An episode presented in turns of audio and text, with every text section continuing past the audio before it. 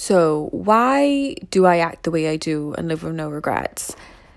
You gotta remember if you die tomorrow, like for me, if I die in the next five minutes, honestly I would go out every time and be like, You are a bad ass fucking bitch.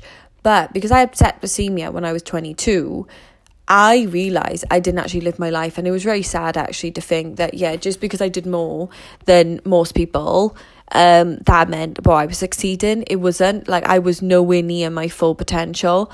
Um, I literally had a degree. I was just training for Newport Half Marathon. I wasn't exactly being a high riser. And if I died, and that was the worry, that was the horrible thing for me. I knew if I died, I would I would have regretted my life. I would have I couldn't wait to do all the things I want to do at 40. I wasn't going to make it to 40. And so for me now, every day onwards, I just got better and braver.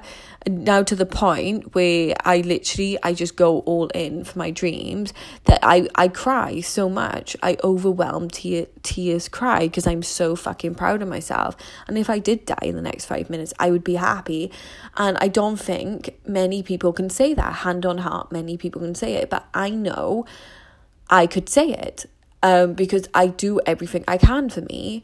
Um, and I'm so fucking proud. But it's sad because, you know, and that was the best thing that ever happened to me, septicemia, because if it didn't, I would never be here with the point, with the ambition I've got. So please, please, honestly, it's not guaranteed. You could just wake up one day like I did, and you your kidney could fail. You got blood poison, and boom, you're out. You're out of the game. So don't wait till you're forty. Start living now and I trust trust me, you'll be the happiest you've ever been in your life. I hope you have an amazing day. See ya.